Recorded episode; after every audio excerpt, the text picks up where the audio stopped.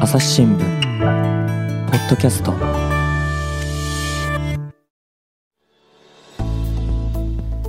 皆さんこんにちは。朝日新聞の水野あずさです。皆さん乱活って聞いたことありますか？このポッドキャストはですね5月に収録しているんですけれどもこの時期来年入学する小学1年生のランドセル選びが本格化しているそうです。ちょっと早いなという気もしてしまうんですがこのね購入費用が負担になったり重さが心配という声もね多いんですけれども今回はこのランドセルについての一連の記事を手掛けたデジタル機動報道部次長の中村和代さんをお招きしています。中村さんよろしくお願いします。よろしくお願いします。中村さん自己紹介お願いしてもよろしいですか？はいあの私2002年に朝日新聞社に入社しまして大体もう20年ぐらいこの会社にいます。今あのデジタル機動報道部というところの次長あのデスクをしていまして今回あの自分で取材を直接はしていないんですけれどもあの記者の皆さんが書いた記事をいろいろ編集する役回りを担っています。もともとですね九州各地で勤務してであのこの10年ぐらいは東京の社会部中心に勤務していました。社会部なので本当いろんなテーマを取材してきたんですけれども、うんうん、中でも子どもとかですね保育っていうところに興味があって自分のライフテーマとしても取材をしてきました。あの中村さんご自身もお子さんがいらっしゃるということで、うちも、はい、まあ小学校2年生の息子がおります。はい、ありがとうございます。そして今回はさらにゲストをお招きしています。漫画家の渡辺ペコさんです。渡辺さんよろしくお願いします。あよろしくお願いします。漫画家の渡辺です。お願いします。ね、皆さんご存知のことと思いますが、あの、渡辺ペコさん、簡単に紹介させていただきます。北海道出身、2004年に透明少女でデビュー。女性誌を中心に活躍されている漫画家さんです。あの夫婦とは何かというのを問いかけた「いい夫婦」という漫画があるんですけれどもあの1122と書いていい夫婦なんですがこれはあの2020年に完結して大きな注目を集め累計125万部を超えていると言われています。で4月にあの新刊「恋じゃねえから」を発表されあの私もこれ拝読したんですけれどももう非常にあのテーマもね深いテーマの漫画で私も大好きな漫画家さんなので今日お話聞けるのを楽しみにしてまいりました。ペコさんどうぞよろしくお願いします。よろしくお願いいたします。ペコさん、あの小学校1年生の子育て中ということなんですよね。はい、はい、そうなんです、うんうん、今日はそんな中でこう感じていることをお話しいただければと思うんですけれども。はい、はい、よろしくお願いします。よろしくお願いします。あの今回あのペコさんにお話を伺うことになったのはこう何がきっかけだったんでしょうか？あはいあのー先月ですねあのランドセルラン活がちょっと加熱気味というかあの値段も上がってるしすごく早い時期からもう今の時期から本当にあのさあ各地いろんな店を回ってブランドだったりを気にしながら選んでるのがかなり加熱してますよというような記事を何本か配信したんですけれども、まあ、それに関連して渡辺さんもあのいろんなツイートをしていらっしゃってそもそもまあランドセルってこう持つのって本来学校の義務じゃないはずなんだけれどもまるでそう義務のようにあの買うのが前提になっている。これってどうなんだろうねというモヤモヤを皆さん割と感じていらっしゃったのでぜひお呼びしてお話を伺えればなと思ったところです。あの値段もそうなんですけれども、うん、あのやっぱり1年生が持つにしてやっぱりすごくランドセルって大きくってですねしかも最近こう教科書もどんどん大きくなっているのに比例して、うん、ランドセル自体もちょっとずつ大きくなってて、うん、もう1年生が背負うと本当なんかあのランドどっちが背負ってるんだろうみたいなランドセルのが大きいみたいな、はい、ことを言うんで、あの皆さんおっしゃるんで、特にああの家が遠かったりしてなんか体も大丈夫なんだろうかみたいな不安をお持ちの方あの多いと思うんですけれども渡辺さんのツイートがまさにそんな内容だったので今回ぜひお話を伺ってみたいなと思いました。はい。ここでちょっとねペコさんのツイート紹介したいんですけれどもランドセル軽量と謳われているものでも重くて大きくて驚いた。結局購入してしまったけど保育園の時のリュックの方が幼児には使いやすく負担が少ないことは明らかなので全く納得いってない。67歳の児童の体格に設計が合ってないよね。3年生くらいから希望する子が購入するので良いのになぜ？地方だと片道20分以上歩く子とかいるんだよ。大人でも辛いと思う。ランドセル文化謎で意味不明すぎるっていうことだったんですけどあのねこれ共感するお母さんも多いんじゃないかなと思うんですが。そうですね、うん、渡辺さんちなみにランドセル選びどんな感じでなされたんですか？はいあのーうちはですね、なんか恥ずかしながら、えっと、私はこういう準備に全く興味が薄くて、うん、あのー、今って乱活、まあ、いわゆる乱活って1年前とかから始める人もいるとかって言われてるんですけど、私はもう全然あの、ずっと遅くて、で、あのーこう、イオン的な商業施設でさらっと自分だけ見て、うん。ああ、なんかこういう感じなんだって、まあ名前、あ、名前じゃない、値段とか、こう種類をちょっとざっと見て、うん。で、あとは、まあ放っておいて、あの、結構直前というか、まあ、数ヶ月前、うんと、冬、冬だったと思いますね。だから全然遅いんですけど、冬に、あっと思って、えっ、と、目星を、まあ、つけていた、えー、メえっ、と、メーカーの通販サイトを、うんうんから、えっ、と、子供に、あのーもう、そこのを見せて、どれがいいって選んでもらって、で、まあ、その際に、あのその、なんでこう、現物のところにちゃんと連れて行かなかったかというなんかと、イメージするのもね、なんかおばあちゃんとかも連れて行って、そう なんかこう、みんなでね、みんなで背負ってみたいな。うん。イベントごととして多分やる方が多いと思うんですけど、はいまあ私があんまりちょっとこう買い物自体が好きじゃない、一歩での買い物自体がそんなに好きではないのと、あとはあの、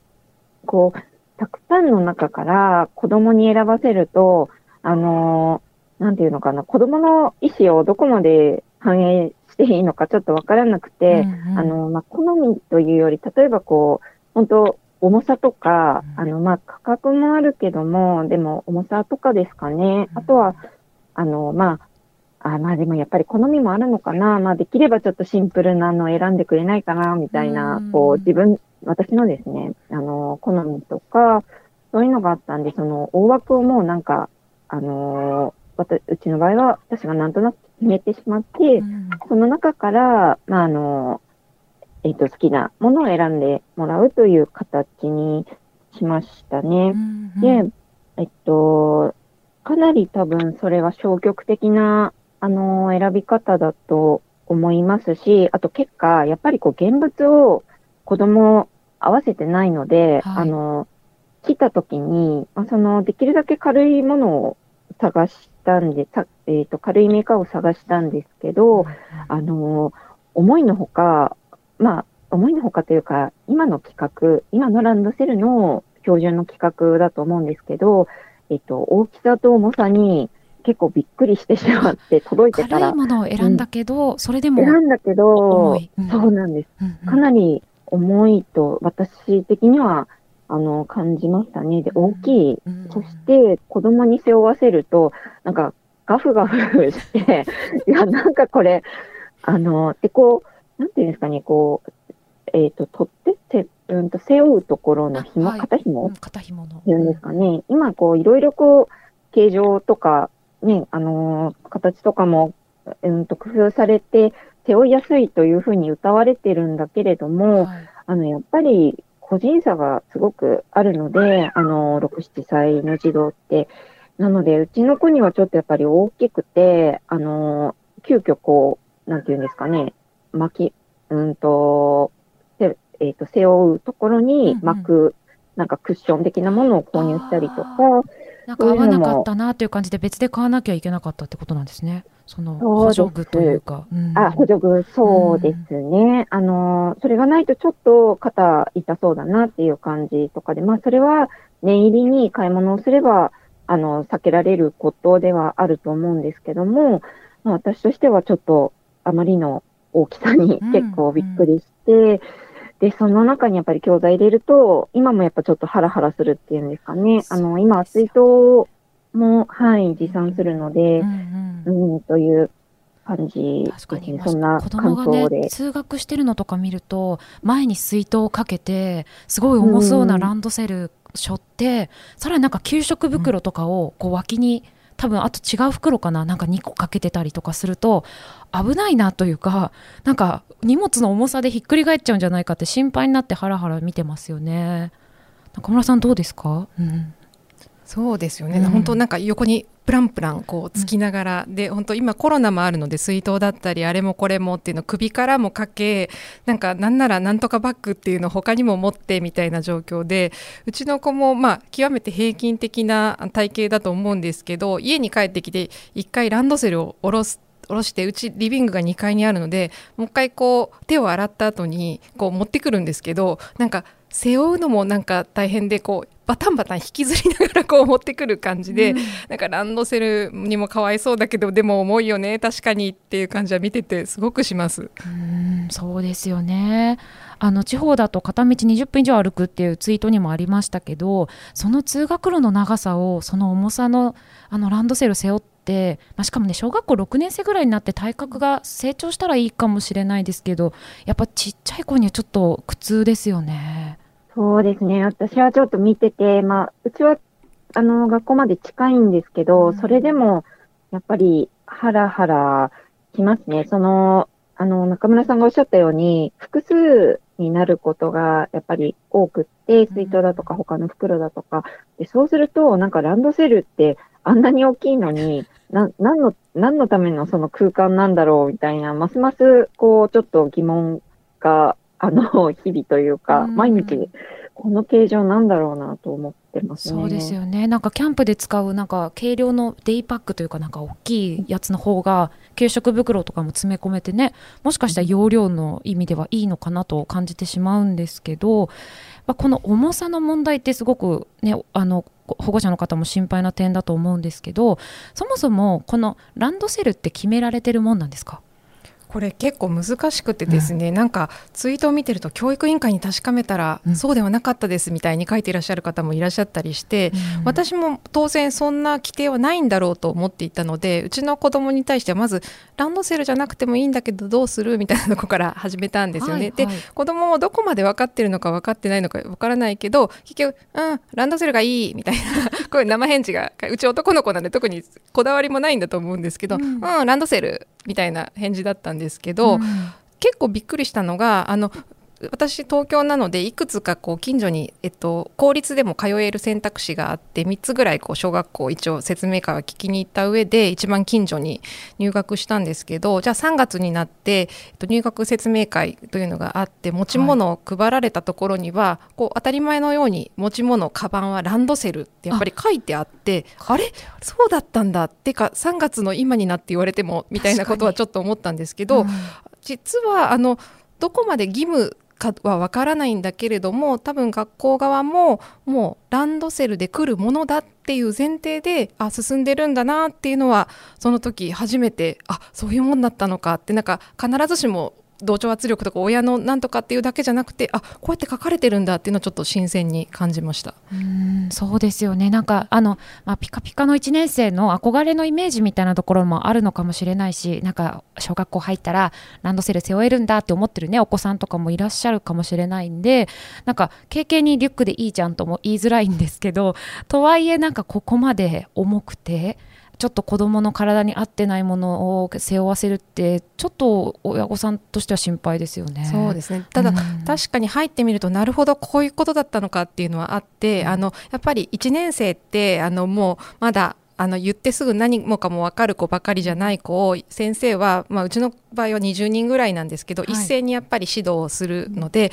例えば学級会みたいなところでじゃあ何をどこに入れてください？例えばマスクはここにしまってくださいみたいな細かいことを全員に伝えるのに、まあ、ランドセルってやっぱり同じ企画になっているので、うん、あのじゃあこれはここにつけて、まあ、さっきの横にプランプランとつけるいろんな体操服だったり、うんうん、上履き袋だったりというものが同じ企画になっている方が先生たちは多分指導がしやすいし確かにあの1年生たちいろんな子たちがいる中であの言ってすぐ分かるようにするにはそういうふうにしなきゃいけない側面もおそらくあるんだなっていうのは確かに横で見ていて思いました。まあ、そうですね1年生にはねランドセルここにかけるんだよって一言言った方が伝わりやすいっていうのはあるかもしれないですね。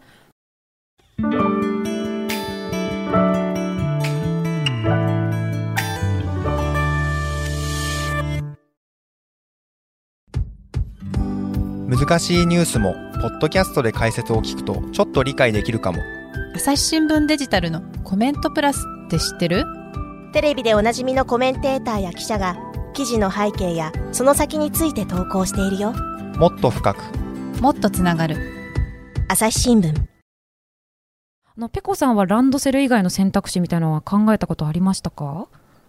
えっと、そうですね。あの、情報としては、あのーそうですね、その、必ずしも、あの、強制ではないというふうには、なんとなく思っていて、まあ、学校によるかもしれないんですけど、で、地域によっては、あの、ランリックでしたっけ、はい。リックっぽいものとか、あと、リュックで通ってる子も、まあ、高学年とかだと、ちょっと、たまに見かけるかなっていうのもあったので、まあ、臨機応変にしてもいいのかなとは思ったんですけど、えっと、私も、あの、そうですね、考えてみたら、まあ、ランドセルじゃなくてもいいんだよって、そもそも子供に声をかけてもよかったなとは思っ、今お話聞いて思ったんですけど、でもやっぱり子供も本当によくわかってないので、その、同調圧力以前によくわかっていなくて、うん。まあ、ふんわりとしたイメージとか象徴で、やっぱりこう、背負う、あの、ランドセルを持つものなのかなって、うんやっぱり、あの、なってると思うので、まあ、聞いてもおそらく、あの、ランドセルがいいとは言ったかなと思いましたね。で、うんはい。私としては、やっぱりなんかあの、えっと、そうですね。よくその辺は話にもなると思うんですけど、あの、自分のことではないので、うん。子供が持つものなので、ちょっとその、子供だけが新しい場で、まあ、ちょっとその他の人と違う持ち物とか、まあ格好というんですかね、をするっていうことを、やはりこう、なんかちょっと心配してしまうそうあの感覚があって、うん。で、特に、あのー私は持ちたくないとか、僕は持ちたくないって言うんじゃないのに、うんあの持ちたいと言っているのに、いや、あの、それは機能的ではないし、合理的ではないんだよっていうふうには、やっぱり押し切れなかったなと思いますね。結局は、はい。うんなんか子供がランドセルがいいって言ってるのに、いや、リュックの方が絶対いいんだとかってこう押し付けてしまうのもね、ちょっとおなんか親の側としては辛いですよね。んそうです。ね。自分ではないので、うんそこがちょっとやっぱり、あの、流れてしまったというか、うん負けてしまった感が私はなんかありますね、自分的に。うんはいありますよね。いやだから本当にあのペコさんのツイートにあったように、本当3年生ぐらいで、まあもうちょっとずつね体が大きくなってきてランドセルも背負って走れるぞぐらいになってから、あの買いたい子は選ぶみたいにすると発達としても心配ないのかなっていう気がしますよね。うんそうですね。ん本当になんかこう、その方が、まあ、好みとかもね、あの、うんうん。ちょっと、あの、自分の好みも出てくるし、選ぶ、選びやすくも、本人が選びやすくもなると思いますし、体型もね、あの、やっぱり、えっ、と、大きくなってるし、力もついてるので、その方が合理的な気がするんですけどね。ただやっぱりさっき、はい、ん。中村さんのお話聞いて、まあ、その、カバンでありつつ、こう、入れ物なんか、あの、箱的な、あのーやっぱりこう、意義というんですかね。まあ、それは確かにあるかなと、個人一人一人で違うと、あのーぐしゃぐしゃしちゃうのかなと、まあ、うちの子も混乱するだろうなとは思いましたね。うんそうですただそれね。うん、それと同時に、こう、あんまり、ランドセル文化、あんまりというか、まあ、他国、外国だとランドセル文化ってないと思うので、はい。なんかどういう感じになってるのかなっていうのをちょっと今、ちょっと考えたり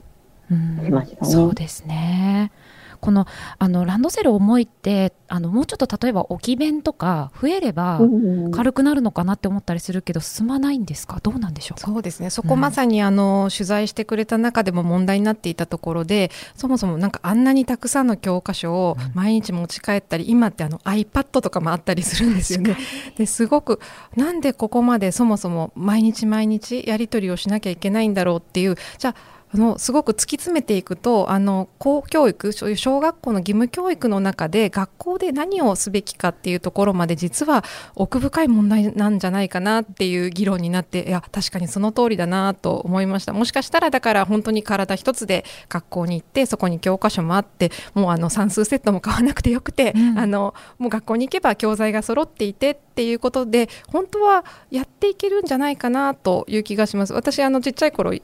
一一時期だけアメリカの学校に通っていたことがあるんですけどアメリカの学校の場合小学校特に社会みたいなものの教科書ってもう学校に置いてあって分厚いものをあのその都度その都度、えっと、持ってきて、みんなでその時に使うものを開いてやっていた記憶があります。うん。なんかそれいいですよね。ロッカーにねもう置いといてとかでもいいでしょうし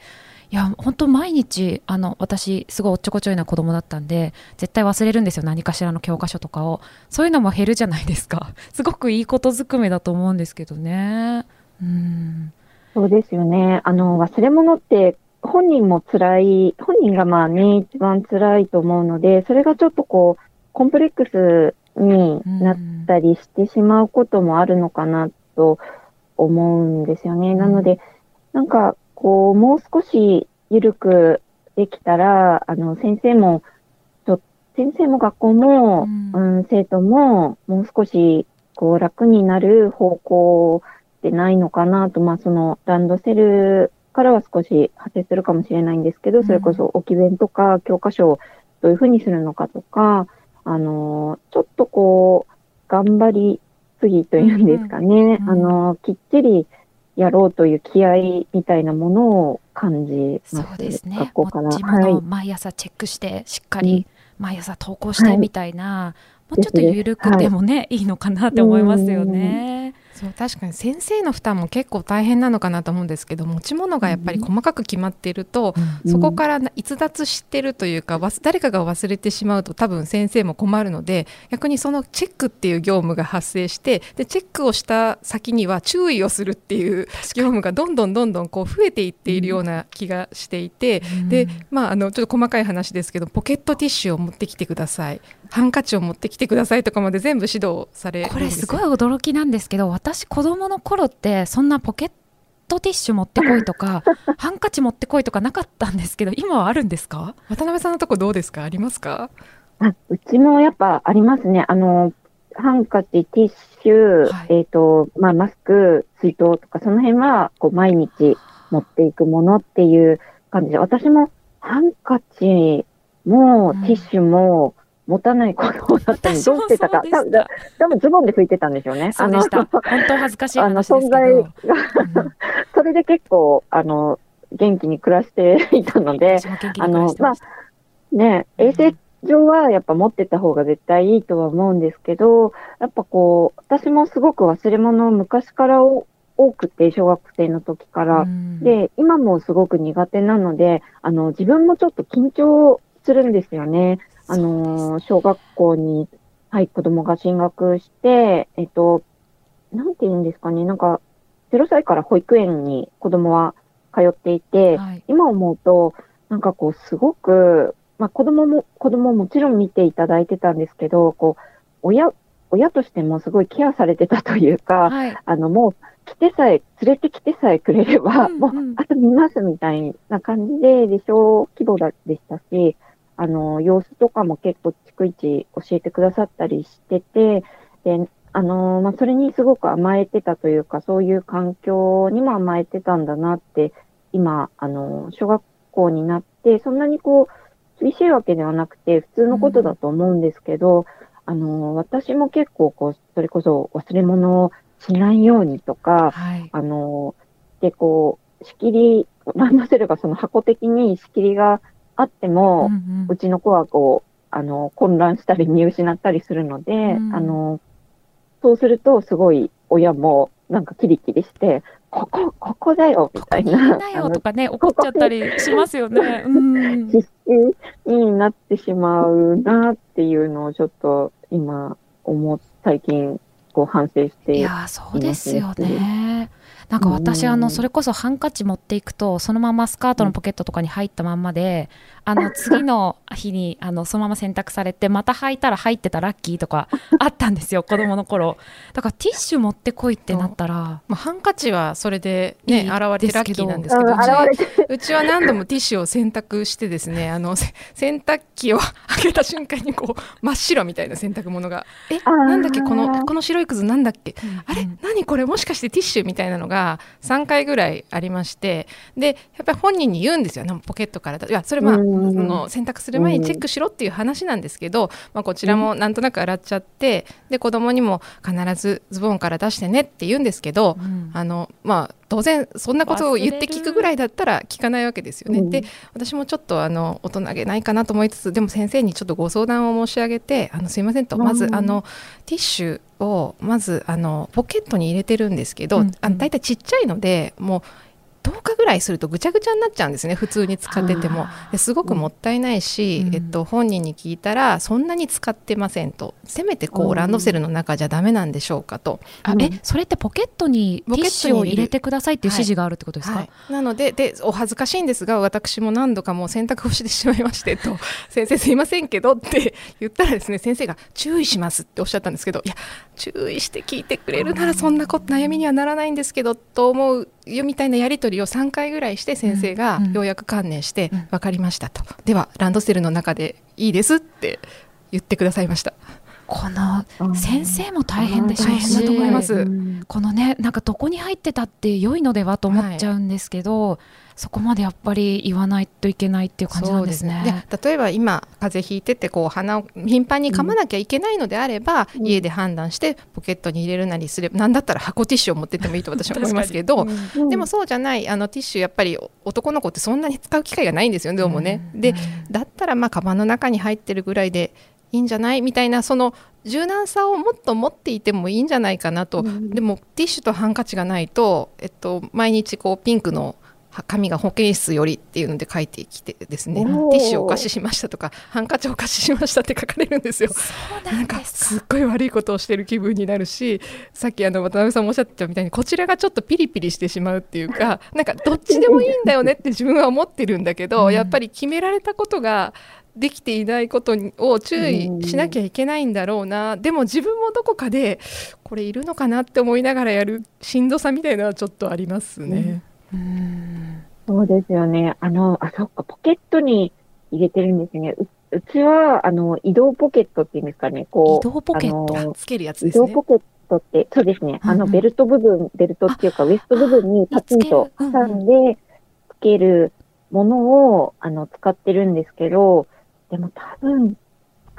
ハンカチ使ってるっていうけど、本当に使ってるのかなって私のちょっと疑問と、あと、あの、早速一個、あの、紛失しましたね。やっぱりどっかに、かどこかに、はい、失われていそうですよ。ね。うんうちは移動ポケットは禁止はしないけど推奨しないということを言われてしまいました。あじゃあ学学校によって校ででしはいた。あなんか危ないからとかいう理由で。あなんかに引っかかったりするからとですか？らないんですよ、それがあ。、どう、どう危ないんだろう。引っかかるってことですかそうだと思ね。います。へえなんかどっか柵を飛び越えたりとかするときうんジャンにグルジムとかなんですかね？ポケットがピンポイントで引っかかることがえ。ーあるのかな？なるほどなんかねこういうね細かいルールを多分あの学校も大変でしょうし親御さんもね大変だからできる限りなんかもっと柔らかくできるといいのかなと思うんですけど朝日新聞ポッドキャスト。